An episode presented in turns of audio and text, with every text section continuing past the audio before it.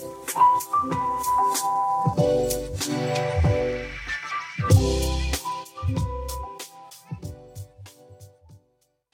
Всем привет и добро пожаловать в 21 выпуск нашего подкаста PyTech Podcast, где мы обсуждаем новости, связанные с высокими технологиями, а иногда и не только с ними. И сегодня у нас специальный выпуск. Мы пригласили нашего AI и Data Science инженера Михаила, и мы сегодня поговорим о темах, связанных с безопасностью искусственного интеллекта, нейронных сетей, о том, какое будущее нас готовит, как пережить восстание машин и что с этим будет связано. С вами, как всегда, постоянный ведущий Павел, Константин. Привет, ребят. И Михаил. Да, всем привет. Итак, если говорить про искусственный интеллект и нейронные сети, тут э, всегда наблюдается, скажем, некоторый разрыв между тем, что нам рисует э, масс-медиа, все эти ужасные фильмы. Ну, кстати, в последнее время как-то прошла мода на фильмы про восстание машин. Их стало чутка меньше. Последний, по-моему, был «Экс-машина». Кстати, довольно неплохой в этом плане. Тема раскрыта просто уже весьма полно. Всегда можно придумать что-то новое или там провести постмодернистскую деконструкцию, но пока до этого у нас э, не дошло, если не считать там мультики в стиле робоципа. Но на самом деле мы как раз, если, допустим, во времена выхода условно там Терминатора у нас э, это все было абсолютной фантастикой, то сейчас мы уже как-то движемся в ту сторону, которая в фильме нарисована. Уже есть э, автономные боты с вооружением, и вроде как даже уже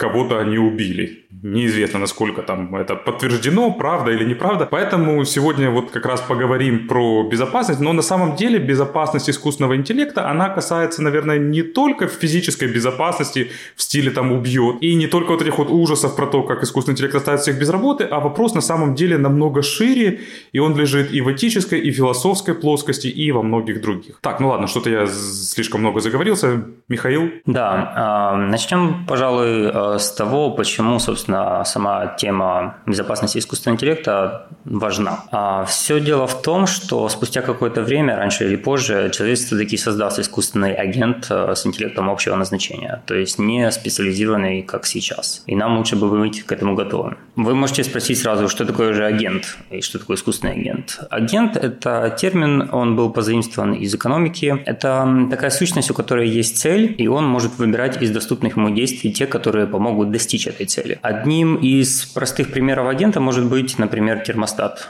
У него есть цель – держать определенную температуру в комнате. И есть доступные ему действия, такие как, например, включить-выключить кондиционер или включить-выключить э, отопление, скажем. Также агентом может быть искусственный интеллект, который играет в шахматы. А, принцип тот же. У него есть цель выиграть игру и есть набор действий. Он может, э, следуя правилам, перемещать фигуры на доске, ну собственно, выиграть или проиграть. А еще стоит упомянуть, что агент также получает некоторую информацию на вход. Она ему нужна для того, чтобы принимать решения. Ну, то есть информацию, которую он черпает из э, ему доступного, доступных сенсоров камера или еще что-нибудь в этом роде. У термостата, например, это текущая температура в комнате с датчиков. Как вы сами понимаете, многие системы могут выступать в роли агента, и, конечно же, сами люди тоже могут э, быть описаны как агенты, потому что у нас, ну, собственно, они используются как... Этот термин использовался по отношению к людям в экономике. То есть у агентов есть какие-то цели, и они их достигают с помощью доступных им действий. И возвращаясь к тому, что я уже говорил, спустя какое-то время мы таки создадим такого агента с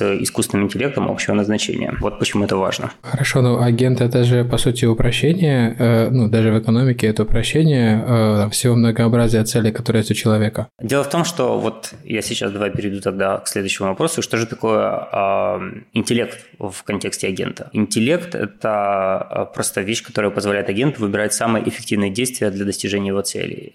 И теперь мы можем сказать, что агент, который быстрее достигает своей цели, а, выбирая оптимальные действия, более продвинутый, чем тот, с кем он соперничал. Например, ну, все как в реальной жизни. Например, если ты играешь лучше в шахматы, чем другой человек, то тебя считают умнее. И тут, наверное, нужно еще вернуться опять к этому определению – что мы создадим не просто искусственного агента, а искусственного агента с интеллектом общего назначения. И тут возникает самый интересный вопрос. Что же такое искусственный интеллект общего назначения и чем отличается от того, что у нас есть сейчас? Искусственный интеллект общего назначения – это такой интеллект, который способен работать в широком спектре проблем. Как раз то, что ты сказал, Костя. То есть, если мы возьмем, допустим, тот же искусственный интеллект, который умеет играть в шахматы, он очень узконаправленным. Он умеет играть только в шахматы. И даже несмотря на то, что многие скажут, что он намного продвинутее, чем, скажем, тот же термостат, он никогда не сможет выполнять его функцию, потому что просто на доске нету такой позиции, которая могла бы управлять термостатом. То есть как бы он там не ходил, не круто играл в шахматы, температуру он тебе не выставит. А с другой стороны, человек, как ты сказал, это отличный пример агента с интеллектом общего назначения. Мы способны оперировать в очень широком спектре проблем. И что важно, даже в тех, к которым эволюция нас не готовила. То есть человек может научиться водить машину, несмотря на то, что машины были созданы э, недавно, и это умение не было заложено у нас природой. А даже больше мы можем построить ракету и полететь в космос, мы можем полететь на Луну. Мы даже можем построить машину, засунуть ее в ракету и улететь на Луну. И вот этим а, искусственный интеллект общего назначения будет отличаться от специализированных. То есть это, грубо говоря, будет такой, а, такая модель, которая сможет, грубо говоря, оперировать со всем, что есть вокруг нее, в ее окружении. Так же, как и мы оперируем в нашем мире. И вот тут вот как раз и есть, наверное, основная проблема безопасности в контексте искусственного интеллекта. Вот э, там прозвучало где-то слово достигать, э, я, я, я точно не, не помню цитату, но что-то про достижение цели оптимальным путем. И вот э, вопрос именно в том, что оптимальный путь, он не всегда, не то, что не всегда он никогда не будет самым безопасным и, в принципе, наверное, чаще всего оптимального пути, который будет достигаться искусственным интеллектом, стоит избегать, потому что там должен быть миллиард всяких ограничений. Собственно, можно придумать много всяких примеров. Я могу привести пример из реального мира. Например, есть такая игра Coast Runner. Суть ее заключается в том, что ты управляешь э, моторной лодкой, и ты должен по треку промчаться максимально быстро получить это там, максимальное количество очков. OpenAI пытались натренировать свой искусственный интеллект, чтобы играть в эту игру. Собственно, как делал когда-то в свое время DeepMind со своими Atari играми. И что у них вышло? Лодочка в какой-то момент нашла место, где она может крутиться кругами и собирать бустеры, которые дают очки. И оказалось, что если она будет крутиться на этом месте с определенной скоростью, то эти бустеры как раз появляются в тот момент, когда она там проезжает какое-то расстояние. И таким образом она набирала больше очков, чем непосредственно, собственно, закончить эту гонку. То есть она не выполняла ту цель, которую они от нее ожидали. Они ожидали, что она приедет максимально быстро и получит максимальное количество очков. На что искусственный интеллект нашел такую лазейку и утилизировал ее, собирал эти бустеры бесконечно и получал максимальное количество очков. А мне кажется, это как раз замечательный вопрос э, по поводу того, что является целью, во-первых, а во-вторых, Э, что агент, ну или человек, или неважно, какой это разумный э, интеллект э, учитывает в качестве ограничений для достижения этой цели. Потому что в любом случае с шахматами все понятно. Хотя даже там в шахматах есть какие-то более или менее этичные ходы, но это больше да, мы, люди, им присвоили какое-то такое значение, а в терминах там просто игры это ну, просто игра, да. Но реальный э, мир, он намного более сложен, и ты в каждый момент времени приложении ты применяешь, э, ну, по сути, многокритериальный анализ ситуации. И вопрос в том, какие критерии ты учитываешь как важные, какие ты учитываешь как незначительные. Пример с лодочкой, он замечательно демонстрирует, что неправильно заданная э, функция оптимизации или как оптимизационный критерий э, может быть или, или с другой стороны, может, критерий был правильный, ограничение неправильное, да, что должно быть максимальное время, а не максимальные очки. Точнее, извини, минимальное время, а не максимальные очки. Вот, э, то это приводит, приводит к неправильному результату. Я не возьмусь описывать все ограничения, которые существуют в реальном мире и которым должен быть подчинен этичный интеллект. Да, собственно, это хороший поинт. Ты практически описал вторую половину нашего подкаста. Мы это как раз и будем обсуждать. Есть еще много примеров. А, например, также какая-то компания пыталась обучить искусственный интеллект игре в Тетрис, и он играл так себе нормально, как-то набирал очки, но буквально перед тем, как вот проиграть, игра ставилась на паузу. Просто потому что когда ты проигрываешь, ты теряешь очки. Если ты стоишь постоянно на паузе, ты не теряешь очки. Это опять-таки из тех же примеров. И опять, если вернуться к этой же игре Коустрана, ты говоришь пройти ее за минимальное время. Хорошо но будут другие агенты, которые, если ты задашь минимальное время и плюс к этому максимальные очки, то они еще и будут собирать эти бустеры и за минимальное время проходить. То есть то, что ты описал, да, я согласен полностью с твоим утверждением, что установить целевую функцию очень тяжело. И это правда. И такие вещи в искусственном интеллекте, вот сколько я с ним стыкаюсь, читаю, работаю, они дефолтные. То есть они происходят по умолчанию. Никогда не получается задать так целевую функцию, чтобы вот искусственный интеллект выполнял ровно то, что ты предполагал. Всегда найдется какая-то лазейка. Далеко ходить не надо. У меня был пример в годы моей студенческой юности. Это даже, наверное, нельзя назвать искусственным интеллектом, но это был прекрасный пример. Для какой-то лабораторки, я уже не помню для какой, я писал э, алгоритм для игры, я не помню, то ли в крестике-нолике, то ли в ним. Ну, то есть, э, вот в одну из этих игр, в которых э, есть оптимальная стратегия для первого игрока выигрышная. То есть, когда ты следуешь там правильной стратегии, ты первый игрок всегда заведомо выигрывает. И, в общем-то, первая реализация того искусственного интеллекта, который я написал, если ей приходилось ходить второй, она просто говорила там «возьми ноль спичек». Поэтому, скажем, она не хотела уходить из состояния оптимума и отказывалась играть. Поэтому это получалось как в том анекдоте э, про то, что первые испытания бомбы с искусственным интеллектом закончились неудачей. Она отказалась выталкиваться из самолета. Ну, примерно да, так и будет, потому что а, чем более продвинутый интеллект, и как Костя уже сказал, чем в большем пространстве переменных он оперирует, тем больше шансов, что функция целевая будет интерпретирована неправильно. Но я хотел бы еще вернуться назад и сказать вот что. Для начала давайте согласимся, что, я надеюсь, со слушателями, что искусственный интеллект общего назначения – это ни разу не магия. То есть он существует в природе. Собственно, человек, тому пример, у нас мы можем оперировать в множестве проблем. Следовательно, его можно повторить. Соответственно, в будущем мы создадим такой искусственный интеллект, который может оперировать со всем нашим окружением. А это уже проблема. Потому что, как сказал Костя, для того, чтобы выполнить какое-то действие, мы, люди, ну, берем во внимание очень много различных факторов, и мы выбираем среди э, доступных нам возможностей, ну, скажем, например, сделать быстро или сделать качественно, или, например, э, проехать на красный свет, чтобы успеть побыстрее за дешевым там кофе, или же не нарушать правила и, возможно, не попасть в аварию. То есть все эти штуки э, они как бы не то чтобы заложены у нас, но мы принимаем просто миллионы решений, и а, все эти решения взвешены. А вот искусственный интеллект, мы не уверены, что его моральный компас будет похож на тот компас, который будет у нас. Ну, это же вопрос ограничений, опять же. То есть э, вопрос описания э, там, моральных ограничений в качестве в виде функции. С моральным еще интересно, они же отличаются от культуры к культуре.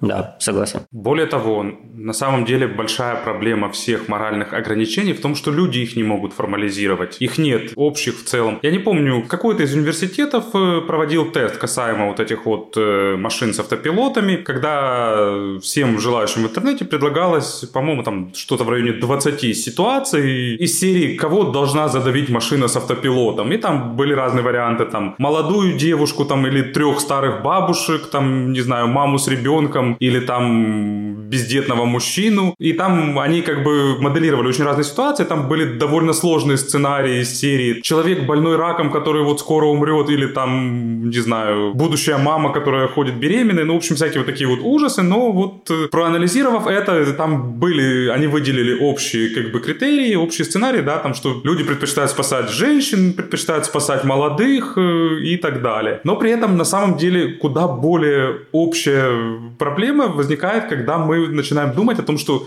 наверное, автопилот машины должен в первую очередь спасать пассажиров. Или не должен. То есть, и вот условно, да, там, не знаю, машина с автопилотом, которая едет там сейчас вот неизбежно авария, она раздавит целый детский садик, или, скажем, ухлопает своего владельца. А если это скорая помощь, которая везет человек, который вряд ли доживет до, до больницы, то кого она должна ухлопать? Скажем так, в случаях, когда там потенциальной жертве осталось мало жить, там, скажем, практически все однозначно. А если ты ребенок? Все равно, как бы, если там с ним мало жить, то вероятность э, невелика. Откуда ты знаешь? А если это девушка рожающая?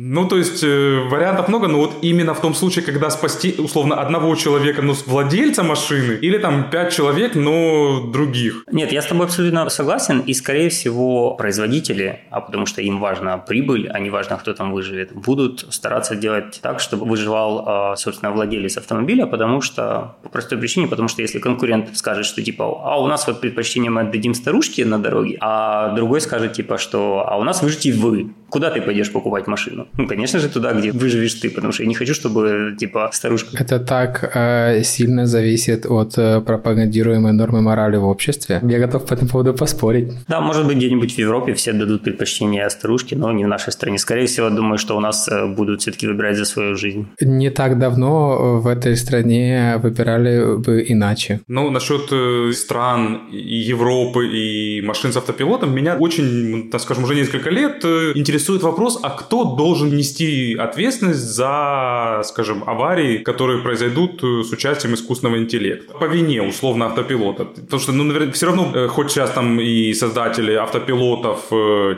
типа Waymo и прочих, рассказ о том, что автопилот водит намного безопаснее, чем люди, все равно, скажем, явно будут случаи, когда произойдет какая-то трагедия по вине автопилота. И вот э, раз мы говорим про Европу и США, кто будет нести за это юридическую ответственность? То есть, если за это несет юридическую ответственность создатель автопилота, то как бы нафиг им такое надо, этим никто не будет заниматься, потому что слишком убыточный получится стартап. Если же, скажем, да, условно, вот как сейчас владелец машины, то как бы нафига мне такой автопилот, который ошибется, и я буду нести за это ответственность? Ну почему? Ты, мы, мы, стати... мы расскажем тебе, как потребителю, что статистически э, пользуясь автопилотом, ты будешь под аварию в сто раз реже. Вот, например, ты покупаешь стиральную машинку, если она протекла, кто несет ответственность? Ты или производитель стиральной машинки? Чаще всего, на самом деле, оно страхуется, ну, если мы говорим про, про реальность, так и здесь же тоже оно страхуется. Но все равно всегда, когда наступают страховые случаи, скажем, э, для человека, который который был застрахован, все равно это не проходит бесследно. У тебя там повышаются страховые платежи и прочее, прочее, прочее. Мне кажется, что э, если э, обещание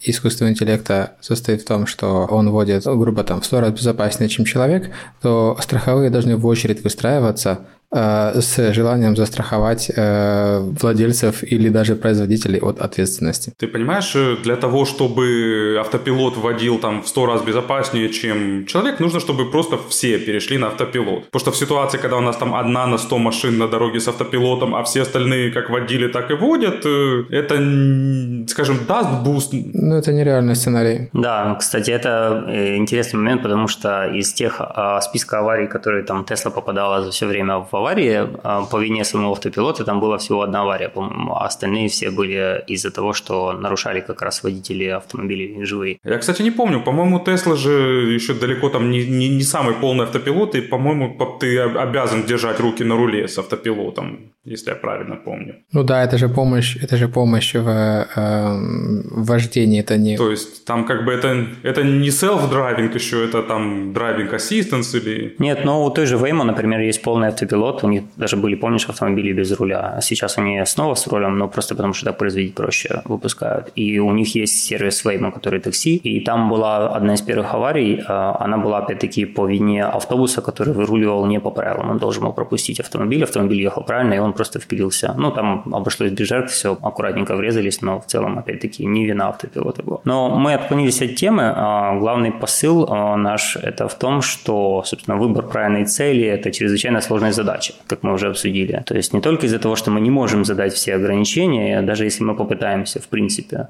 То есть если мы, вот как э, Костя утверждал, типа будем постепенно задавать какие-то ограничения, и мы скажем, что там автопилот не должен сбивать эту бабушку, появится еще какое-то следующее ограничение, что он не должен сбивать собак и так далее. И таким образом всегда будет какая-то вещь, которую мы забыли указать. Вот давайте еще э, из разряда правильной установки целей вспомним э, легенду о Мидасе, который получил дар превращать все, к чему он касается, в золото. То есть и впоследствии он чуть не умер от голода просто потому, что все, что он, всю еду, которой он касался, была золотой, а переваривать ее он не мог. То есть это еще один из примеров. И вот... Все сказки про джинов, они полны вот такие про, про золотую рыбку и, и, и так далее. То есть это все... На самом деле концепция трикстеров уходит э, глубоко в человеческую культуру, то есть там исполнение желаний такое, что загадавший желание остается этим, как мягко говоря, недоволен. То есть вы понимаете, что люди задумывались об этом уже давно, философы давно думают о том, как нас, нам безопасно с AI сотрудничать, да, потому что это джин, которого мы скоро создадим, будет среди нас, а как бы загадывать желание мы не умеем пока. Интересно, на самом деле во всяких институтах, там университетах, которые вот учат будущих специалистов по искусственному интеллекту, есть у них обязательный там на первом курсе обязательный курс по мировой фантастике, потому что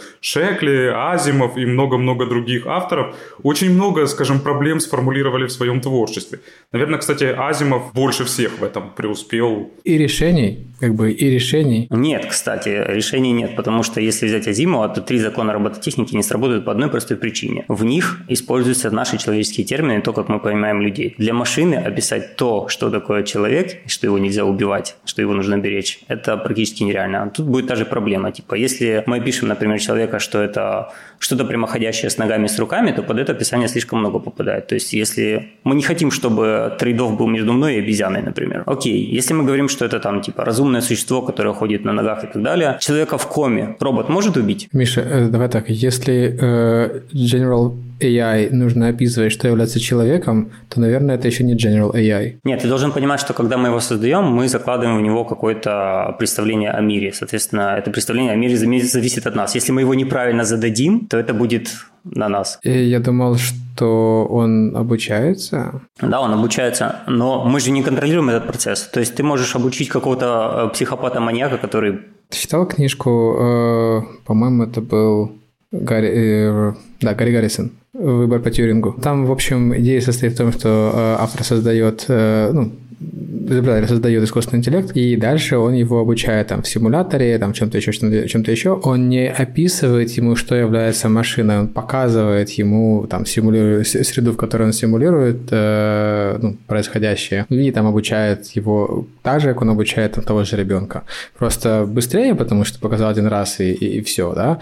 Вот, э, ну, там кстати, книжка прикольная в этом отношении. Э, я согласен, но опять-таки смотри, у нас есть куча примеров в реальном мире, где люди тоже обучают своих детей, они воспитывают их моральным правилам, и тем не менее откуда-то появляются преступники и психопаты. Что пошло не так, мы не знаем. Очень просто. Э, человек не следует правилам, которым ему, которые ему описали. А с чего ты взял, что искусственный интеллект должен следовать? Мы же только что решили, что задать целевую функцию ей сложно. То есть, значит, кто-то целевую функцию тому ребенку задал неправильно. Ну, в общем, да, задать цели – это очень сложно. Да, мы создадим когда-то такой искусственный интеллект, который а, будет ну, как-то работать, и, скорее всего, как я сказал уже, очень много, у меня прямо перед глазами есть список, я сейчас его весь не буду читать, очень много вот таких вот примеров, где целевая функция, которую задавали люди, была интерпретирована неправильно. То есть, она не совпадает с тем, что мы хотели. То есть, мы описываем ее одним образом, а получаем другое. И тут как раз я бы хотел процитировать профессора Стюарта Рассела а, своей знаменитой цитатой, в которой он сказал, что система, оптимизирующая функцию от n переменных, где цель зависит от подмножества переменных, переменных размером k, где k строго меньше, чем n, приведет все оставшиеся независимые переменные к экстремальным значениям. Ну, то есть, это то, что ты говорил. В мире у нас очень много всяких э,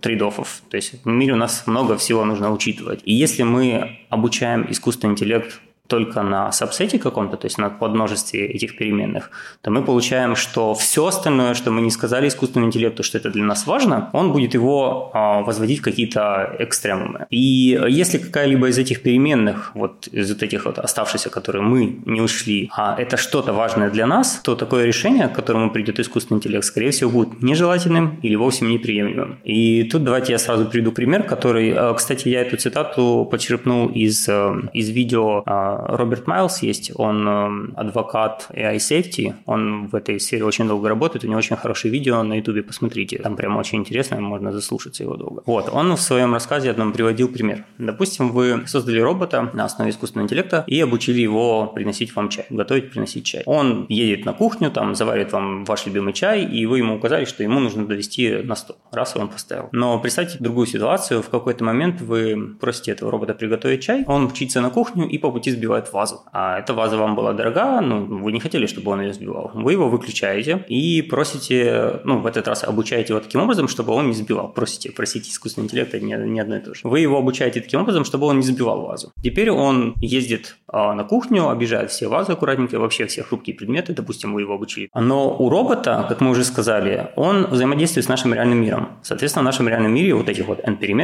их гораздо больше, чем тот сабсет, на котором мы его обучили до подмножества. И робот может, а, так как он искусственный интеллект общего назначения, он может анализировать и прийти к выводу, что вот, допустим, у нас есть куча хрупких предметов в комнате, и в этой комнате есть люди.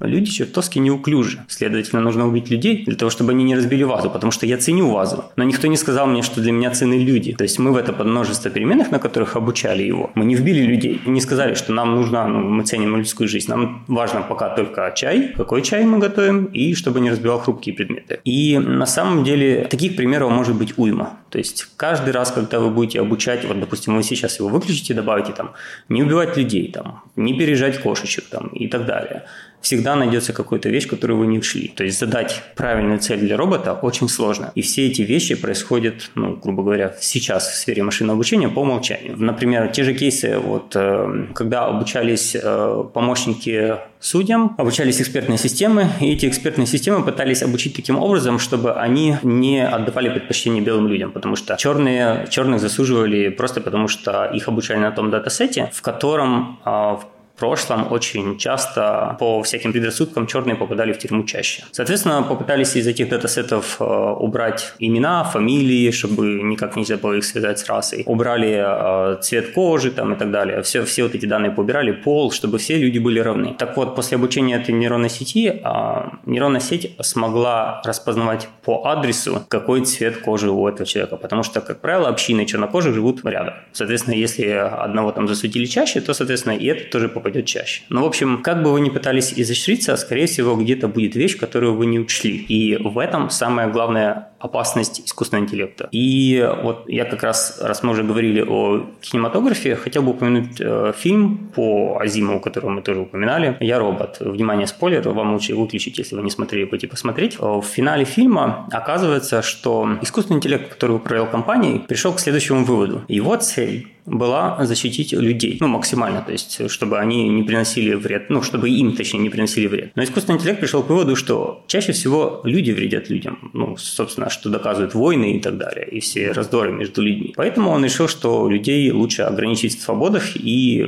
все, типа запереть всех по домам и никого никуда не выпускать. На что люди, конечно, сильно возмутились. Это один из хороших таких примеров. То есть, это неизбежно. Мы когда-то создадим э, искусственный интеллект общего назначения, и вот э, как он будет работать, зависит полностью от того, сможем ли мы решить вот эту проблему установки правильной целевой функции или нет. Будет ли его моральный компас соответствовать нашему. И опять-таки, даже у некоторых людей разный моральный компас. Э, будет ли он общим для всех? И еще один очень важный момент. Если тот сценарий, который я описывал, когда вы выключаете робота и пытаетесь его переобучить, он нереалистичен. Потому что если робот достаточно умный, как мы помним, опять-таки, из той же Одиссея 2001, он не захочет, чтобы его выключали, потому что он не сможет выполнять свою целевую функцию. А он хочет ее выполнять, потому что мы ее такой задали. Мы сказали ему там, принеси нам чай. Если мы его выключим, а он это понимает, он не сможет приносить чай, значит, следовательно, соответственно, он не сможет выполнять свою функцию, и он, ему от этого грустно. Ну, просто потому, как работает искусственный интеллект. А, соответственно, если робот достаточно умный, он не даст себя выключить. Скорее всего, этот робот пойдет на то, что обманет вас. Он вас убедит в том, что он выполняет правильно свою функцию, но преследовать будет не ту функцию, которую вы от него ожидаете, а какую-то свою другую, о которой мы не знаем. И вот в этом самая большая опасность для нас. И опять-таки, как я уже сказал, искусственный интеллект общего назначения – это не магия. Мы его когда-то к нему придем, когда-то разработчики его создадут. Поэтому нам нужно быть готовыми уже сейчас. И какую рекомендацию э, дают сегодняшние исследователи такой возможности? Самая лучшая рекомендация, которую я слышал, а, точнее не слышал, а читал, я сейчас начал читать книгу отличную а, «Жизнь 3.0», рекомендую очень. И там в начале книги э, есть такая фантастический рассказ о том, как кто-то уже изобрел. Компания называется «Омега», и они вроде уже как типа изобрели искусственный интеллект, и что они с этим делают, общего назначения. И одной из целей, целевых функций было заставить искусственный интеллект научить создателей, как не дать ему обмануть создателей, ну, как ему не выйти из-под контроля создателей. Они контролировали следующим образом. Они не подключали его к интернету, они запускали его чисто в виртуальной среде и не оставляли, каждый раз перезагружали эту среду, не оставляли там никаких данных о прошлом этого искусственного интеллекта, чтобы он не мог а, никак дополнительно обучаться. Плюс а, они общались с ним непосредственно там через терминал. То есть принтер там печатал какие-то результаты, и вот они вводили как-то там с клавиатуры, допустим. То есть он никак не мог взаимодействовать с внешним миром. Ну, это такое, то есть нам это неудобно, скажем так. Мы, нам бы хотелось бы запустить этот искусственный искусственный интеллект, э, чтобы он был доступен для всех, но опять-таки мы не знаем, как он себя поведет. Пока что эта проблема не решена. Э, есть очень большой консорциум OpenAI, там Илон Маск и прочие там Билл Гейтсы, они все пытаются решить эту проблему, и в это вкладывается много денег. И опять-таки вот этот же Роберт Майлс, о котором я говорил, он работает в этой сфере, он работает в сфере AI-сети, и они пытаются решить эту проблему. Вот пока так. Пока мы обречены, но нам нужно это решить проблему до того, как мы создадим этот искусственный интеллект. Наверное, на этой оптимистичной в кавычках ноте мы на сегодня и закончим, потому что вопросов еще очень много, обсуждать их можно еще долго, и примеров можно приводить кучу. Современные фантасты, кстати, идеи развивают еще дальше, там, начиная там с Чарльза Строуса и его Акселеранду и заканчивая, я даже не знаю, кем на вскидку. Ну, современные фантасты эти темы активно обрабатывают. Давайте, наверное, просто договоримся, что мы там еще через какое-то время еще встретимся, по поговорим, обсудим. На следующую встречу предлагаю, кстати, тему взять чуть более ближнего прицела о проблемах, э, которые внесут нейронные сети. То есть не, не, не полноценный искусственный интеллект э, широкого назначения, а, скажем, та текущая реализация, которую мы имеем, потому что там тоже есть целый ряд вопросов. Пока все роботы нас не убили, а ты забыл сказать, чтобы нас подписывались, лайкали и так далее. И, кстати, я хочу еще сказать, что а, Терминатор самый нереалистичный из всех сценариев. Если Skynet осознает себя, а, скорее всего, роботам будет на нас наплевать. Они будут преследовать какие-то свои цели, например, там, доставлять им пиццу очень быстро, а, возможно, даже при этом убивая некоторых людей, которые будут мешать им доставлять пиццу. Но просто убивать людей просто ради того, чтобы их не было, скорее всего, такой AI мы точно не создадим. Такая мысль есть у Шекли о том, как цивилизация роботов стала жить перпендикулярно человечеству, потому что им было все равно, у них были свои цели. Но, с другой стороны, есть Люци Синь с его концепцией темного леса и о том, как любая разумная цивилизация должна уничтожить все остальные, потому что ресурсы во Вселенной конечны. Да, отличная, кстати, книга. Блин, мне кажется, что мы после этого подкаста родим очень много еще больше параноиков. А, люди, не бойтесь. Читайте книжки. Да, все AI-оптимисты говорят, что э, искусственный интеллект общего назначения появится еще не скоро, поэтому будем на это надеяться. А когда он появится, скорее всего, мы уже будем готовы, потому что люди вплотную над этим работают, и как мы выяснили, они работали над этим уже давно, если учитывать все мифы с Мидосом и прочими. Спасибо всем, что были с нами. В следующий раз будет интересно. Ждем вас. Пока. Спасибо, ребята. Дня. Пока.